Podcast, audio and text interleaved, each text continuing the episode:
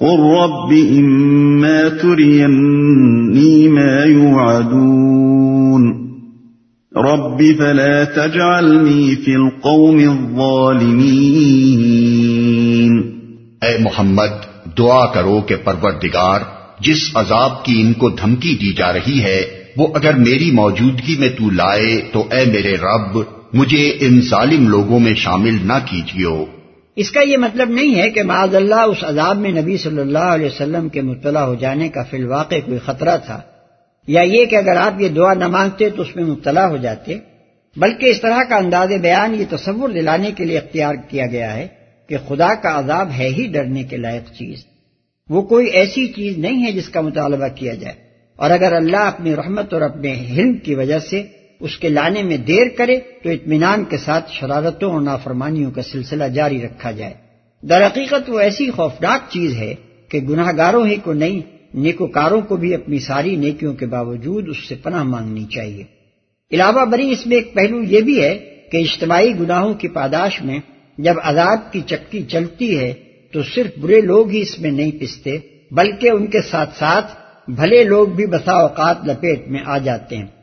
لہذا ایک گمراہ اور بدکار معاشرے میں رہنے والے ہر نیک آدمی کو ہر وقت خدا کی پناہ مانگتے رہنا چاہیے کہ کچھ خبر نہیں، کب کس صورت میں ظالموں پر قہر الہی کا کوڑا برسنا شروع ہو جائے اور کون اس کی زد میں آ جائے۔ وَإِنَّا عَلَىٰ أَن نُّرِيَكَ مَا نَعِدُهُمْ لَقَادِرُونَ اور حقیقت یہ ہے کہ ہم تمہاری آنکھوں کے سامنے ہی وہ چیز لے آنے کی پوری قدرت رکھتے ہیں، جس کی دھمکی ہم انہیں دے رہے ہیں۔ ادفع بالتي هي احسن السيئة نحن اعلم بما يصفون وقل رب اعوذ بك من همزات الشياطين وَأَعُوذُ بِكَ رَبِّ أَن يَحْضُرُونَ۔ اے محمد برائی کو اس طریقے سے دفع کرو جو بہترین ہو۔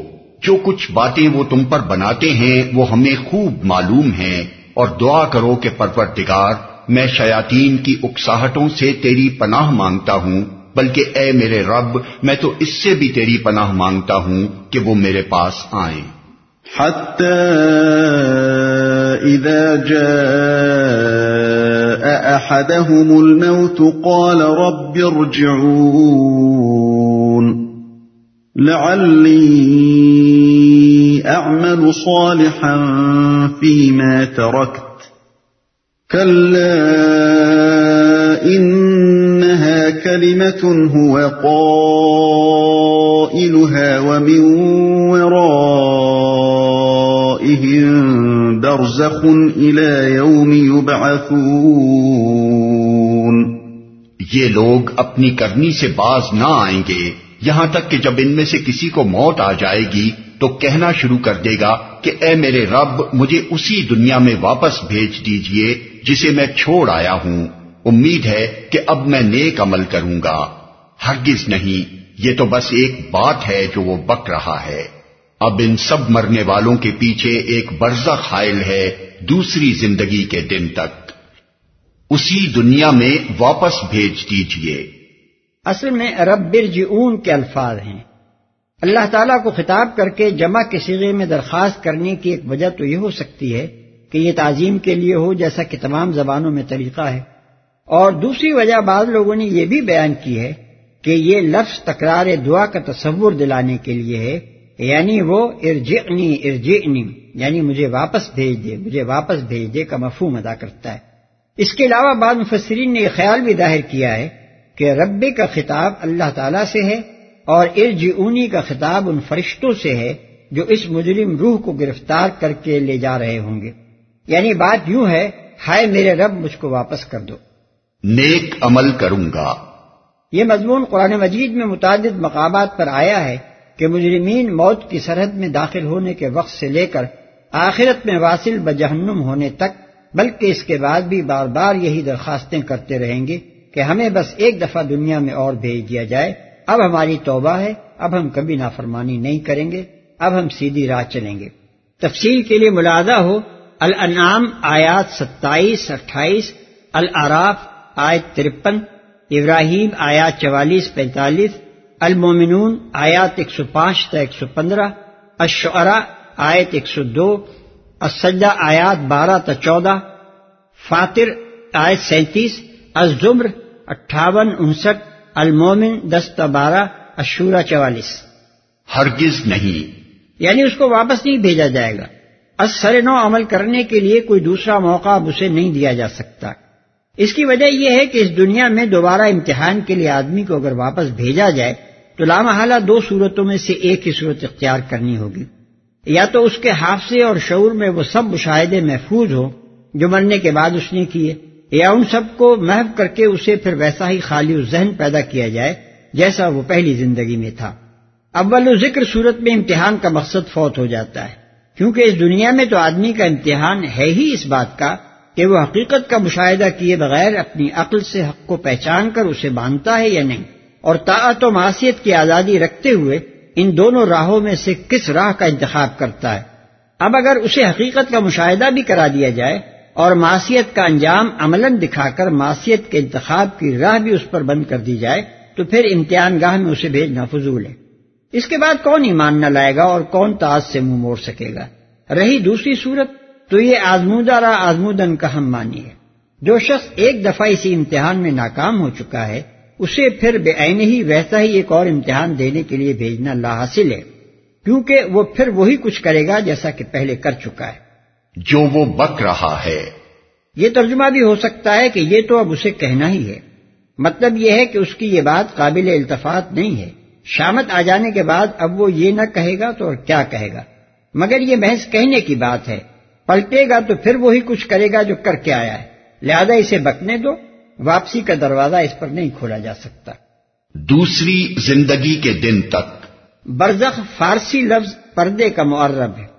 آیت کا مطلب یہ ہے کہ اب ان کے اور دنیا کے درمیان ایک روک ہے جو انہیں واپس جانے نہیں دے گی۔ اور قیامت تک یہ دنیا اور آخرت کے درمیان کی اس حد فاصل میں ٹھہرے رہیں گے۔ فَإِذَا نُفِخَ فِي الصُّورِ فَلَا أَنسَابَ بَيْنَهُمْ يَوْمَئِذٍ وَلَا يَتَسَاءَلُونَ پھر جو ہی کے سور پھونک دیا گیا ان کے درمیان پھر کوئی رشتہ نہ رہے گا اور نہ وہ ایک دوسرے کو پوچھیں گے۔ اس کا مطلب یہ نہیں ہے کہ باپ باپ نہ رہے گا اور بیٹا بیٹا نہ رہے گا بلکہ مطلب یہ ہے کہ اس وقت نہ باپ بیٹے کے کام آئے گا نہ بیٹا باپ کے۔ ہر ایک اپنے حال میں کچھ اس طرح گرفتار ہوگا کہ دوسرے کو پوچھنے تک کا ہوش نہ ہوگا، کجا کہ اس کے ساتھ کوئی ہمدردی یا اس کی کوئی مدد کر سکے۔ دوسرے مقامات پر اس مضمون کو یوں بیان کیا گیا ہے، ولا یوس الحمیم حمیما یعنی کوئی جگری دوست اپنے دوست کو نہ پوچھے گا۔ سورہ معارج آج دس۔ اور یود المجرم لو یفتدی من عذاب یوم بنی و صاحبتی ہی واقعی و فصیلتی و فصیلتی لتی تقوی و منفل ارض جمین سم یعنی اس روز مجرم کا جی چاہے گا کہ اپنی اولاد اور بیوی اور بھائی اور اپنی حمایت کرنے والے قریب ترین کنبے اور دنیا بھر کے سب لوگوں کو فدیے میں دے دے اور اپنے آپ کو عذاب سے بچا لے. المعارج آیات گیارہ تا چودہ. اور یوم یفر المر امن عقی و امی ہی و ابی ہی و صاحبتی ہی و بنی لکل منہم یوم شأن یغنی۔ یعنی وہ دن کے آدمی اپنے بھائی اور ماں اور باپ اور بیوی اور اولاد سے بھاگے گا۔ اس روز ہر شخص اپنے حال میں ایسا مبتلا ہوگا کہ اسے کسی کا ہوش نہ رہے گا۔ سورہ ابس آیات چونتیس تا سینتیس۔ فمن ثقلت موازينه فأولئك هم المفلحون۔ اس وقت جن کے پلڑے بھاری ہوں گے وہی فلاح پائیں گے۔ پلڑے بھاری ہوں گے۔ یعنی جن کے قابل قدر اعمال وزنی ہوں گے جن کی نیکیوں کا پلڑا برائیوں کے پلڑے سے زیادہ بھاری ہوگا۔ ومن خفت موازينه فأولئك الذين خسروا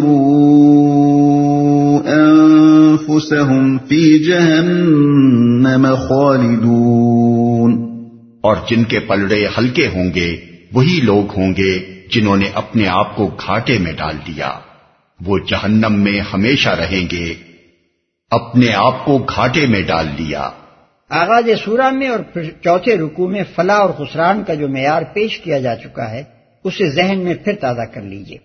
تلفح وجوههم النار وهم فيها كالحون آگ ان کے چہروں کی کھال چاٹ جائے گی اور ان کے جبڑے باہر نکل آئیں گے۔ اصل میں لفظ کالہون استعمال کیا گیا ہے۔ کالح عربی زبان میں اس چہرے کو کہتے ہیں جس کی کھال الگ ہو گئی ہو اور دانت باہر ہو آ گئے ہوں، جیسے بکرے کی بھنی ہوئی سری۔ عبداللہ ابن مسعود رضی اللہ عنہ سے کسی نے کالح کے معنی پوچھے تو انہوں نے کہا، الم ترا الرأس المشیت؟ کیا تم نے بھنی ہوئی سری نہیں دیکھی؟ ألم تكن آياتي تتلى عليكم فكنتم بها تكذبون قالوا ربنا غلبت علينا شقوتنا وكنا قوما ضالين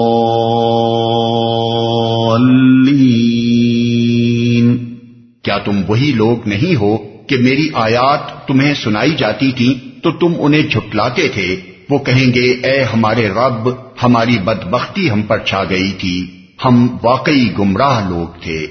ربنا اخرجنا منها فإن عدنا فإنا ظالمون۔ اے پروردگار اب ہمیں یہاں سے نکال دے۔ پھر ہم ایسا قصور کریں تو ظالم ہوں گے۔ قال اخسئوا فيها ولا تكلمون۔ اللہ تعالی جواب دے گا، دور ہو میرے سامنے سے، پڑے رہو اسی میں اور مجھ سے بات نہ کرو۔ یعنی اپنی رہائی کے لیے کوئی عرض معروض نہ کرو، اپنی معذرتیں پیش نہ کرو۔ یہ مطلب نہیں ہے کہ ہمیشہ کے لیے بالکل چپ ہو جاؤ۔ بعض روایات میں آیا ہے کہ یہ ان کا آخری کلام ہوگا جس کے بعد ان کی زبانیں ہمیشہ کے لیے بند ہو جائیں گی۔ مگر یہ بات بظاہر قرآن کے خلاف پڑتی ہے، کیونکہ آگے قرآن خود ہی ان کی اور اللہ تعالیٰ کی گفتگو نقل کر رہا ہے۔ لہذا یا تو یہ روایات غلط ہیں یا پھر ان کا مطلب یہ ہے کہ اس کے بعد وہ رہائی کے لیے کوئی عرض معروض نہ کر سکیں گے۔ انه كان فريق من عبادي يقولون ربنا آمنا فاغفر لنا. يقولون ربنا آمنا فاغفر لنا وارحمنا وأنت خير الراحمين. فاتخذتموهم سخريا حتى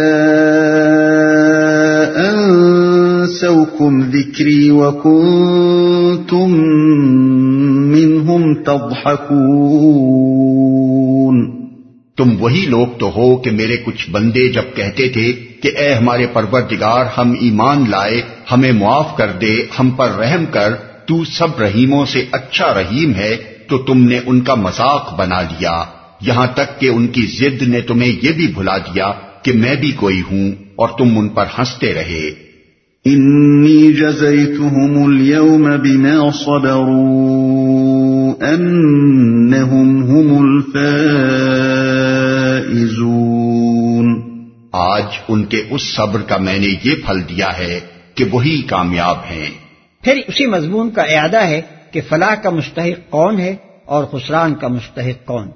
قال كم لبثتم في الأرض عدد سنين قالوا لبثنا يوما أو بعض يوم فاسأل العادين.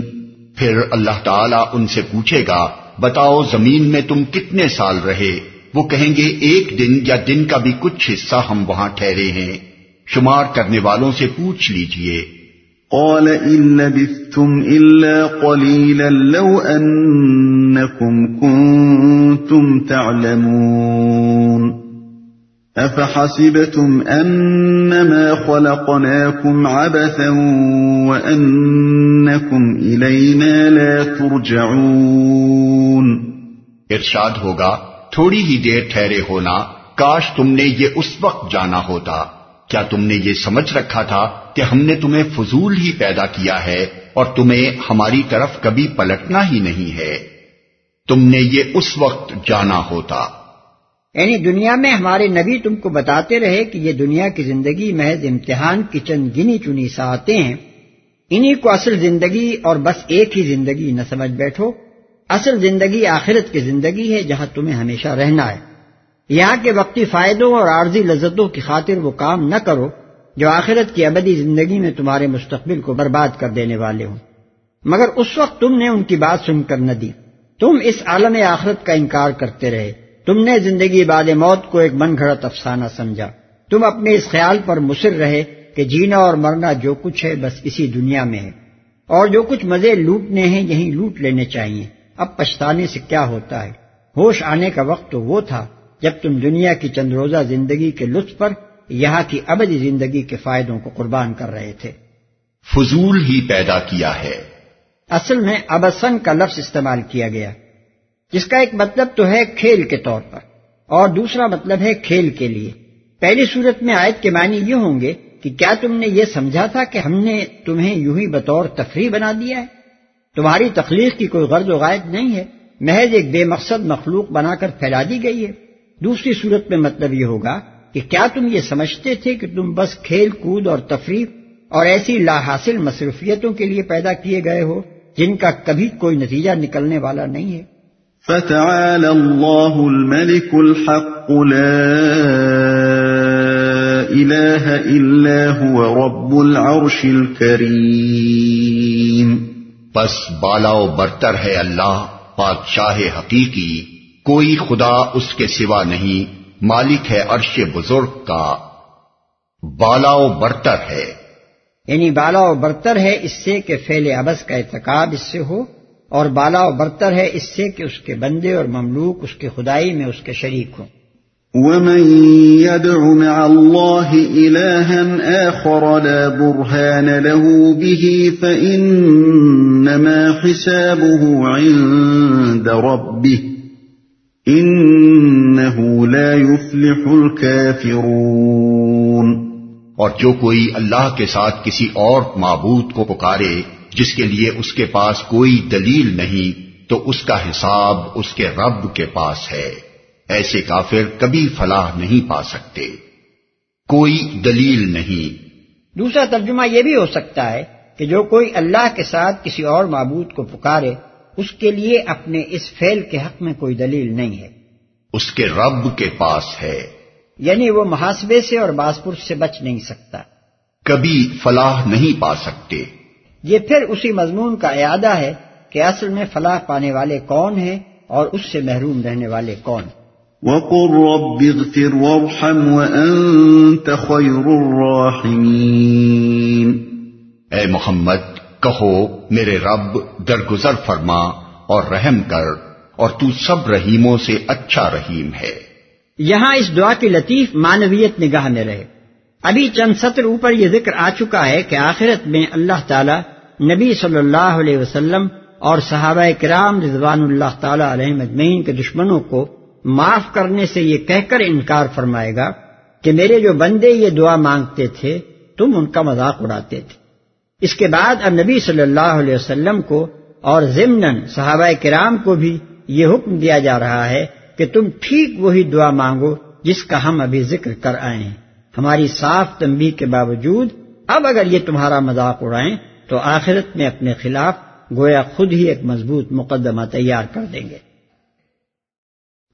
سید ابو لالا مودودی کی مارکت الارا تصنیف تفہیم القرآن کی یہ سی ڈی ادارہ ترجمان القرآن کے لیے سماؤ بسر نے تیار کی ہے۔